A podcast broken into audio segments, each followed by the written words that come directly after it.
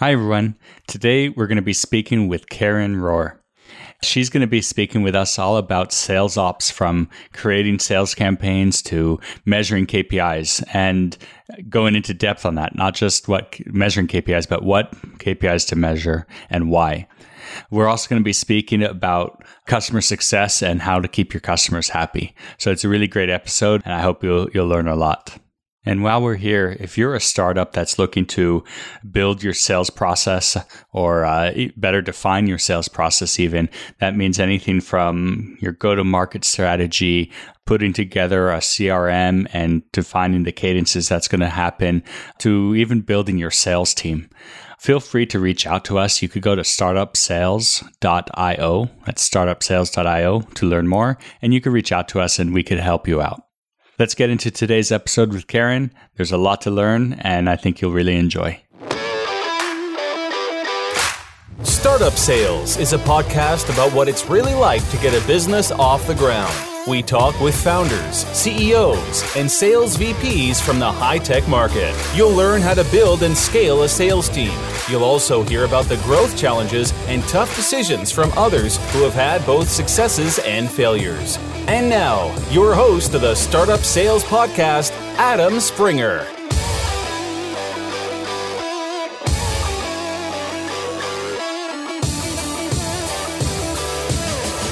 Karen, thanks for joining us. Thank you for having me. Great. So, can you tell uh, people a little bit about your background and who you are? Of course. I currently run customer success for a company called Atrium, which builds sales analytics software. So, I work with sales operations folks and sales managers on kind of understanding their sales metrics and how to bring those into their coaching conversations, organizational planning, all of those kinds of things. Uh, my background before that was in sales operations. So I set up the sales ops team at Double Dutch, uh, the event marketing software company, and then went over to LinkedIn shortly after they acquired lynda.com to kind of help set up some, some sales ops structure and process around that acquisition and help with the integration. Uh, and then managed sales ops for North America and EMEA for LinkedIn Learning. Wow, terrific. So, what what is sales ops? So, sales ops is all of the things that provide the infrastructure around a sales organization so that sellers can focus on selling.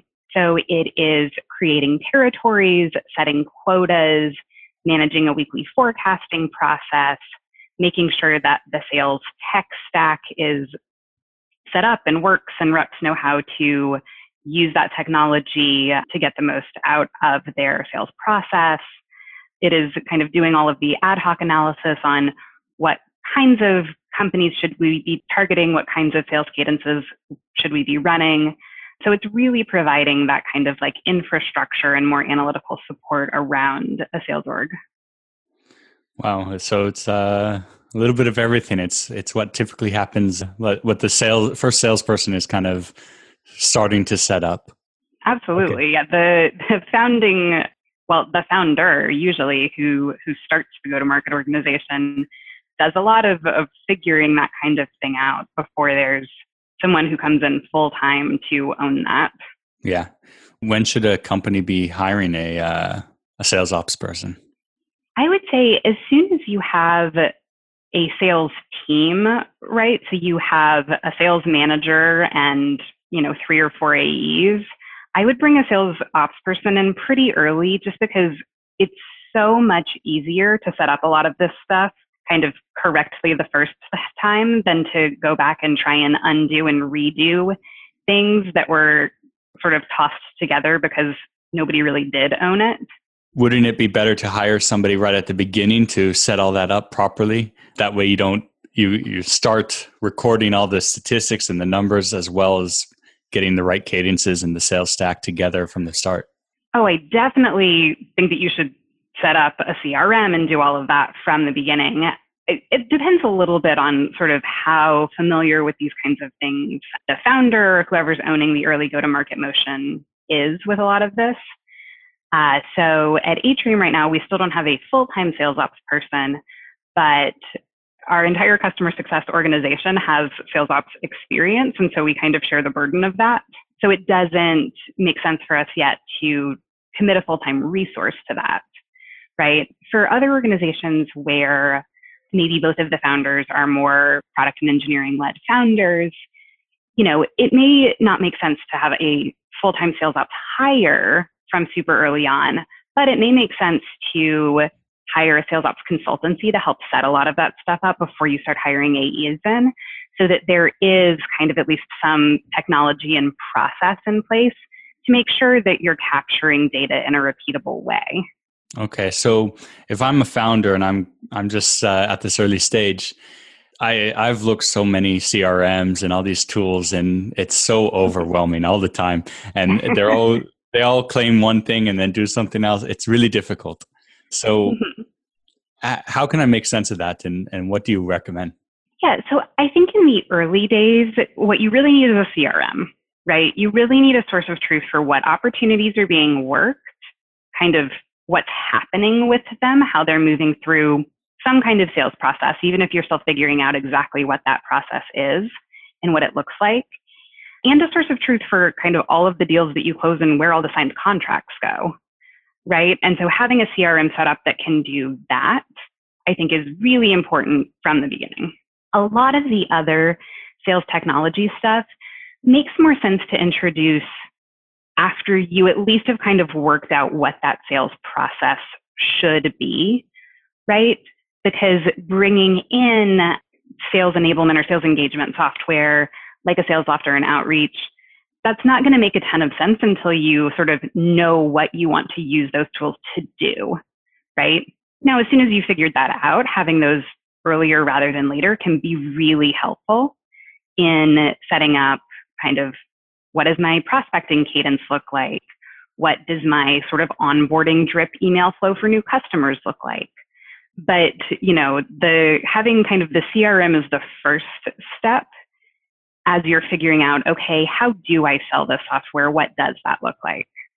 I always, uh, I'm when I'm talking to my clients or or when I'm at a, at an accelerator, I always say to to start with like a Salesforce or an outreach a little bit opposite of what you're saying because if, if you could if you could figure out how to get the automation part of it then it's such they're such powerful tools and it will actually allow you to automate so much of your processes and making it easier and more predictable mm-hmm. yeah and so i don't i think i'm i'm saying something that's overlapping i don't know that i'm 100% yeah. disagreeing but i'm I'm more saying that you have to do some of that stuff manually to figure out what you want to automate. Yeah. So that's why I'm saying like bring it in early, but probably the second thing, not the first thing. Yeah. And what about you know there's so many uh, i go with salesforce i go with agile crm you know what something in between i tell people that it's it's kind of a uh, important to pick the right one from the beginning because otherwise to, you're going to spend more time later on transferring everything. What what do you think? Yeah, having having done a systems migration, they are terrible and not fun at all. And it takes a lot of time and resources internally in order to even if you're when I was at LinkedIn with the Lynda acquisition, we were doing a Salesforce to Salesforce migration. Even that took a I mean, and granted these are we're both large organizations, but it took a yeah. team of people months worth of work to make sure that the data that needed to be migrated could be migrated in formats that would make sense kind of over a weekend so that sales folks weren't losing a ton of productivity without breaking things. And that was really challenging.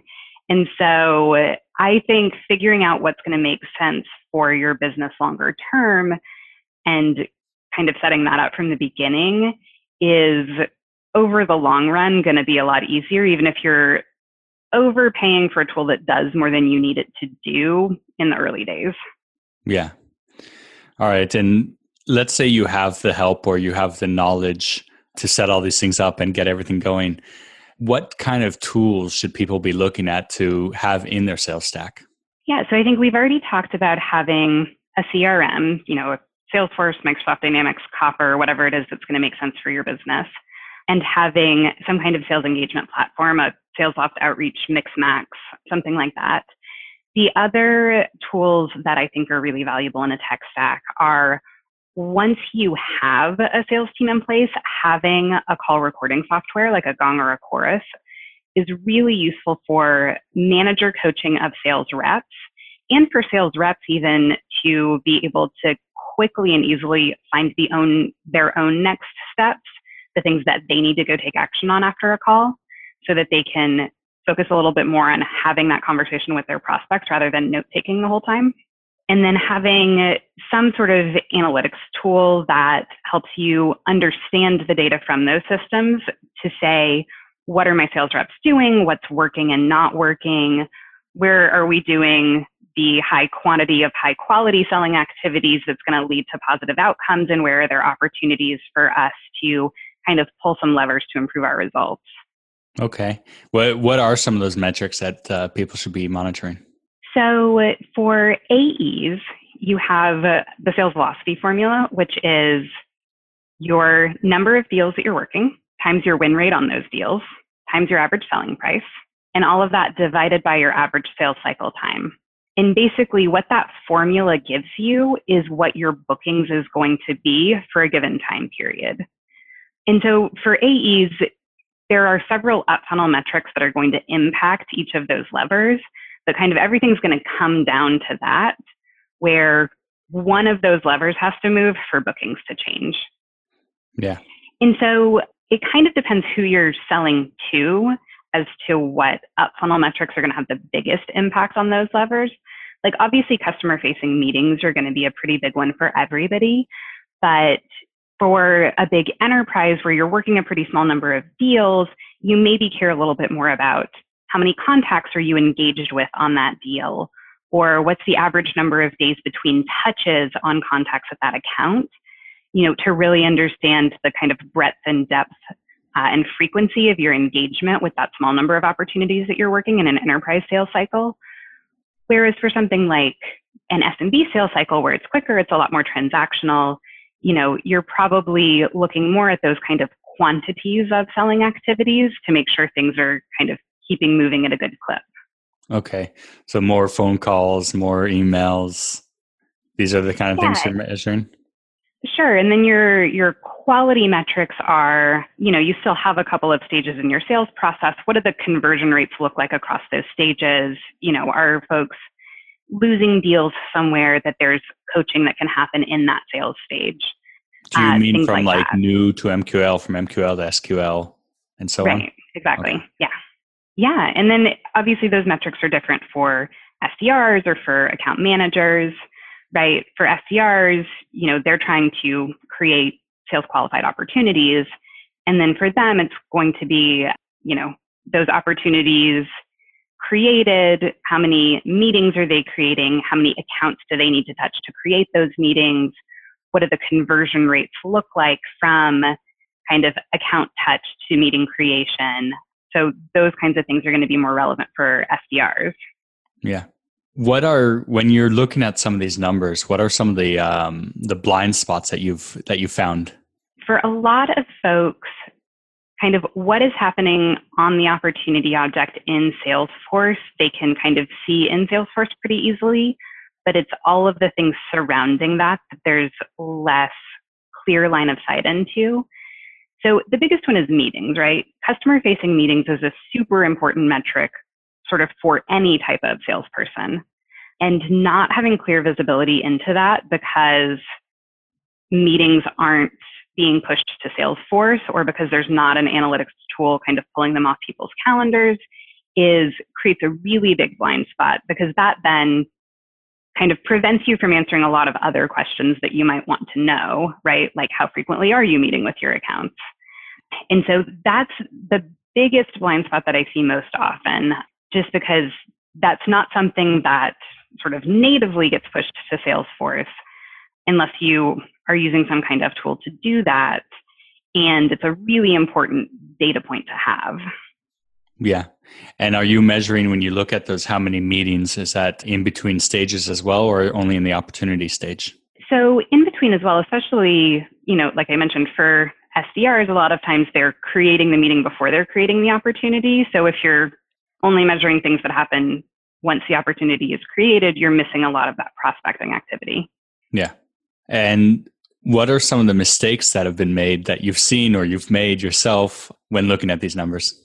So there are a few different ones, some that I've made, some that I've seen. One is once you have a sales organization that's sufficiently well developed that you have reps selling to different customer segments, not splitting out the metrics to understand how those different customer segments are performing. Because in that scenario, it gets really easy for a well performing customer segment to mask the fact that you're actually losing money on another one, right? That not only is their customer acquisition cost as high or higher, but also they're churning at a higher rate. So you're getting a lower customer lifetime value out of them. So that's one that I've that I've seen that's a big one. Another one is not understanding where opportunities are coming from. So not understanding whether they're coming from AE prospecting, from SDRs, or kind of inbound from the marketing organization. And if you don't understand that, that can lead to decisions like, hey, you know, I need to hire two more AEs. I'm going to promote internally and promote a couple of SDRs, which is great, right? Like you want that career path to be available, but not having thought ahead to, I'm going to start backfilling those SDRs before I promote them to make sure that my AEs are, are going to keep getting fed, right? Since SDRs are, are contributing a huge number of the opportunities being sourced.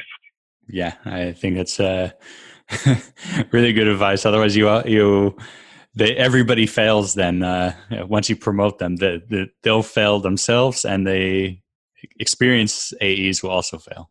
So, yeah. what are the metrics that are really important to be measuring? And like, it's kind of hard because each company is going to be different. But what are like the main ones that an early stage company should should start measuring, and then add to it? What are stage A, stage B, stage C? So I think the kind of the basics, what does this look like stuff, you should be measuring throughout, right? How many opportunities are being worked, what percent of them are being won. Like start measuring that from the beginning. It's always going to be important. As you develop as a company, like I said, what specifically is going to be important for your sales motion is going to be a little bit different. But the thing that I would say there is you should be measuring some combination of here are the results that I want, here are the effort metrics that are going to get me there, and here are the efficiency metrics that are most important in understanding what those conversion rates look like to get from efforts to outcomes. And so I know that that is a, a kind of high level answer, but really it does depend on what the sales process is, what the sales cycle looks like to yeah. say specifically, these are the metrics that are going to be the right ones. All right, let's take a step back. And uh, you said one of the other things that's uh, under your responsibility as a, as a sales ops person would be to manage the cadences. Now, where does somebody start with that? Because the, there's a lot of material out there. A lot of people say do this. A lot of people say do that. What what are your thoughts? Yeah, so I know Jeremy Donovan was on your podcast recently, and he's done a lot of work on what has been effective for his customers. So there is a lot of data out there about kind of general best practices in terms of how you should think about subject lines and introductions and the length of emails that you send and how you pair calls and emails and all of those kinds of things. But basically, you want to set up some kind of cadence that includes multiple different types of touches, right? Calls and emails and some light social, social touches that has some number of days in between them and that doesn't feel too automated, right? Like nobody likes getting an email that they feel like comes from a computer instead of a person. Yeah. I think from there you you set something up that kind of adheres to general best practices and then you start testing, right? You start seeing what gets the best responsiveness for your customers. You know, salespeople actually answer their phones. If you're selling to devs, they don't, right? So you're going to have to come up with a cadence that's a lot more email based. And so it's that's going to be testing like what works best for your specific market segment. Let's come back to that because you just said something that's really important. You said you need to know your client and mm-hmm this is in setting up your cadences it's not just knowing your clients it's also knowing what stage they're in in the buying cycle. Mm-hmm. so when you're figuring out what your ideal client profile looks like how do you set that up? Where do you start with uh, your ideal client profile? So when you're doing founder led selling, you start with kind of the broad bucket of who are the people who might buy this, and you go out and start talking to them, right? And you do things like record that information so that you know who is actually entering buying cycles. Once you enter buying cycles, who's buying and who's not buying. And you learn from that, right? You start to say, okay, you know, for us selling sales analytics software, sales organizations that look like this are the ones who seem to be buying our software. And then, you know, now that we've been out in the market selling for more than a year, we have some data on you know, who's renewing, right? And even before that, we were doing NPS surveys. We were looking at their engagement data so that we could say, all right, sales organizations that look like this are buying, they are engaging in our software, they seem happy per NPS scores. And again, now we have renewal data also. And so each of those incremental data points gives you more information about being able to build up what that ideal customer profile looks like, right? So you, you start with kind of, here are some broad hypotheses. I'm going to go test a lot of them if I'm selling as a founder, right? Because, you know, that's, that's what you have to do. Shoot and in then, all directions. And then you, not in all directions, right? Just in, mm-hmm. here are the three or four most likely paths. And then you, you learn and you iterate from there and you you know revisit those internal conversations around what's working what's not working am i getting input now that i have a separate sales and customer success function from both of those sort of parts of the world all right and then so taking that into account now you let's go back to the cadences and I always recommend that like if somebody signs up for a white paper to have a cadence for them. Somebody signs up for a trial, have a cadence for them, not the same cadence because they're not signing up for the same thing. How are mm-hmm. you how are you putting that together? Yeah, so I absolutely agree that different responses based on actions taken at the top of the funnel so that hey, I would like to speak to a sales rep is a very different indicator than I'm generally interested in this topic and I want to hear what you have to say about it. Right. And so the way that you deliver value to those people is different. Like, cool, that's great that you're generally interested in that topic you know, you've requested this information from us, this white paper to download. This other one might also be really useful to you, right? Versus, hey, I want to speak to a salesperson. Great. What times are you available, right? Or yeah. great, can I get these couple of pieces of information from you to make sure that this is the right fit so that we can set you up with the right person? Tailoring doesn't stop at that top of funnel though, right? So when once a customer has been onboarded, we also have different and we we do more customization around these but we have different onboarding flows for different types of users as well right? So we have kind of six different onboarding flows depending on who you are and how you might be using our software. Wow six different kinds. Mm-hmm. wow that's good. All right and then do you have cadences for later on down the sales cycle? Do you automate any any follow-ups or anything like that so we don't have the later stuff automated right now. We're still early enough that we're kind of figuring out whether there's something there we want to automate. We do do some, I don't want to call it drip marketing, but something like that, right? Where there's a set of templated emails that if a sales rep wants to re-engage, they can grab one of those and send one of those over to be like, hey, here's this piece of content that might be useful to you. And there's an email template that goes with that, but it's not an automated part of our sales process right now. We've tried to, to do some things with email templates to take some of the kind of cognitive overhead away from the sales rep, but still giving them the judgment to say, do I need this? Is this going to be valuable or not? Yeah. You said at the beginning that another thing that you take care of is territories. Mm-hmm. Now, this is a really difficult one to to set up. how, how where do you start? What do you look at when when splitting the territories?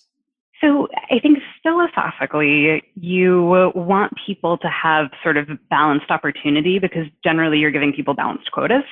And so in the very early days, you can kind of cut off like broad swaths of the country and just be like, here, this is yours, right? because there's going to be a lot of opportunity everywhere.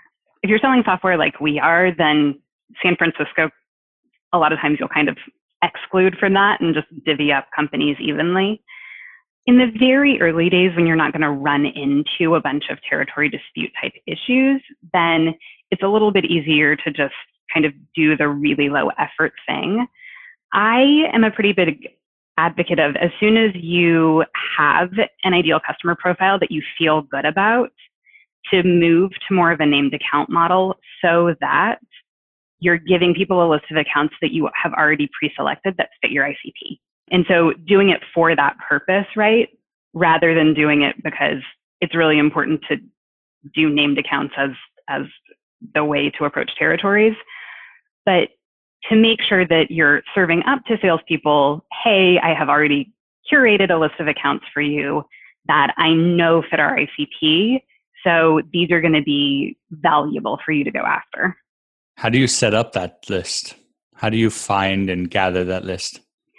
Yeah, so that's, I guess this didn't come up when we were talking about sales tech earlier, but data providers like a DiscoverOrg are usually going to be the most accessible method to do that, uh, particularly in an early stage. And like, it can get a little bit pricey, but there are a number of data providers out there. And what you are looking for is basically a data provider that will give you the information that you need in order to know whether the account fits your ICP or not, right?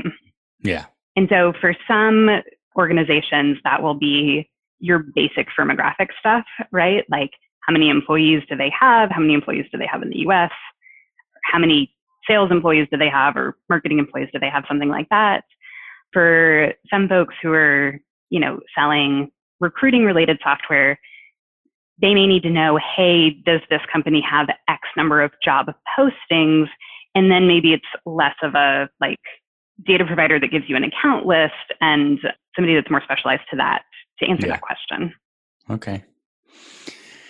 Let's take a more uh, step more towards your your current role, which is more on the customer success side. What do you do? What what is customer success? that for for all the founders, like okay, you you answer the you answer the emails and and whatever support chat they have. What are you really doing? clear, clear the air. Yeah. So at Atrium, customer success is everything after the initial sale. So it is onboarding our customers to make sure that they get off on the right foot and kind of understand how to use our product. It is having those ongoing touch points to make sure that they're getting value out of the software, which can be over email.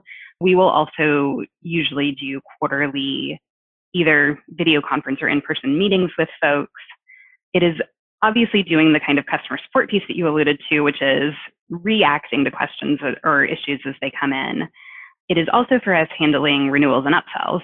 So mm-hmm. making sure, part of making sure our customers are getting value out of our software is making sure that they are seeing success with our software so that when it comes time for them to renew, that will be an easy decision for them, right? And upsells in terms of, you know, as they grow, adding seats is the, the easy one, I guess, but also, you know, adding teams, particularly as the capabilities of our software expand. I like what you said about having quarterly meetings with them, like either in person or video, because so many people will will just come at the end of the year when the contract's up. Hey, it's time to renew. Are you ready? And they have no relationship. They have no knowledge if they're finding value or not. So it's really for everybody listening, they should definitely keep those uh, quarterly meetings and and keep in contact with the client. Yeah, absolutely. And part of it is what kind of customer success motion you have, again, should be pretty dependent on who you're selling to and on like the economics of it, right? So if you have super high ASP contracts, then you can afford to do a lot more high touch customer success than if you're doing super small ASP contracts where you yeah. need to do a lot more kind of tech touch over email, that sort of thing. But the to the extent that you can have those relationships and be interacting with customers through some kind of mechanism, even if it is a more like tech touch email cadence kind of a mechanism, I think it's really important to make sure that customers are recognizing value all the way through their contract. Those quarterly meetings are really valuable for us in that, but the the goal is the to make our customers get value out of the software, be really happy with how they're able to use it, what they're able to do with it, the information and insights they're able to glean from it. Again, so that it's not just showing up and being like, hi, would you like to renew? But it's yeah. that this is something that they have seen a lot of value from over the entire course of their contract with us. Should customer success also have uh, access to like a SalesLoft or some kind of sales engagement platform? We do. So for us, like I said, we do customized onboarding. I also use it because we're still small enough that our customer success team also does all of our kind of customer and product marketing. So when new features are released, particularly if they have benefits that are relevant for specific of our customers, kind of writing up a little note on that that I can send out to either all of our users or the subset of users that that benefit is relevant to is another kind of really important use case for me that I access. How, how are you doing software. that? Are you like ta- putting a tag or are you actually writing the comments? So both. We there are a couple of key tags that we put on our users in Salesforce that we push to our sales engagement software. And then I use those tags to customize sort of who gets which emails. And then if there's something, particularly if there's a feature that I know a specific customer has requested, because we also record all of our customer feature requests in Salesforce, then I'll send a follow up email to that person to be like, hey, your feature got built. yeah, but that's really difficult to do as you start to scale up and you have hundreds of clients and they're all requesting certain uh, features. Who who does what? So you can't uh, can't just do it for one on one. It has to be a, a system in place. Yeah, yeah, for sure. I mean, this is certainly not this is not something I remember, right? This is something that as we record feature requests, I'll do a search for that feature request and then get the kind of list of people who requested it. And that'll be a, a more one off thing. Yeah, if it wasn't for all these platforms, these CRMs and sales engagement platforms, I I think I would be lost. I, I forget what happens right after the call. Right after I hang up the phone call, I'm I'm done. So that's why I have to take notes as I'm writing, as I'm talking. Oh yeah, I I keep way less information in my head than I than I used to. Yeah, especially you know when you have a pipeline of two to three hundred people at a time. Not all of them very active, but you know 30, 50 active. That's a lot of people to be talking to all the time. Yeah, and making sure that not only you're taking notes, but are recording them somewhere that you can search them, access them, all of that later is, is very valuable. yeah. How does sales ops come into play with customer success? So, I, in many of the same ways that it does for new business sales. So, when you think about customer success for an account management, or sorry, when you think about sales operations for an account management or customer success function, particularly for the team that owns renewals and upsells, that team will still need territories assigned and quotas set. That team will still probably want to do forecasting. You will still want to have your sales tech set up in such a way that it enables kind of easy workflows and processes so that the sales rep isn't having to do as much manual entry of things. So all of those same same principles still apply to the sort of post initial sale side of the equation, you know, and it's everything from, hey, is the workload balanced across our customer success reps?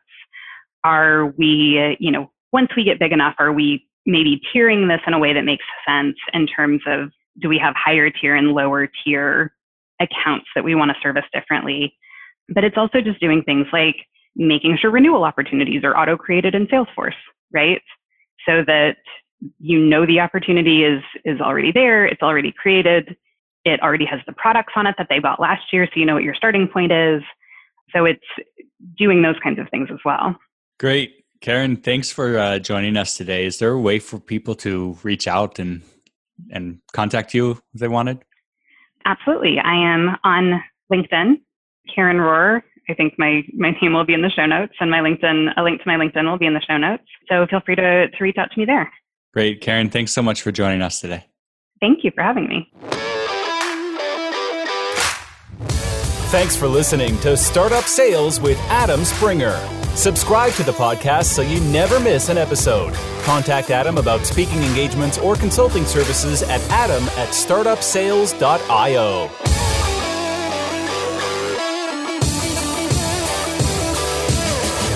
Karen, let's finish things off with the final five. What is your favorite sales or leadership book? My favorite sales book is The Sales Acceleration Formula by Mark Roberge. He was also on the show. Do you have someone that you follow or read for sales and leadership advice? Actually, Jeremy Donovan puts out a ton of really great content. I know he was on the show recently as well. Yeah. Yeah, he's uh, he's terrific. I love seeing all the statistics that come out because some of them are really shocking. Mm-hmm. All right, what's something that you are doing differently that makes you excel at your in your position? So for me, my customers are sales operations people and sales managers. And so having the empathy of having been in those jobs, I think is something that I really do understand their pain points and, and can bring that to the table when I'm meeting with them. Empathy is important.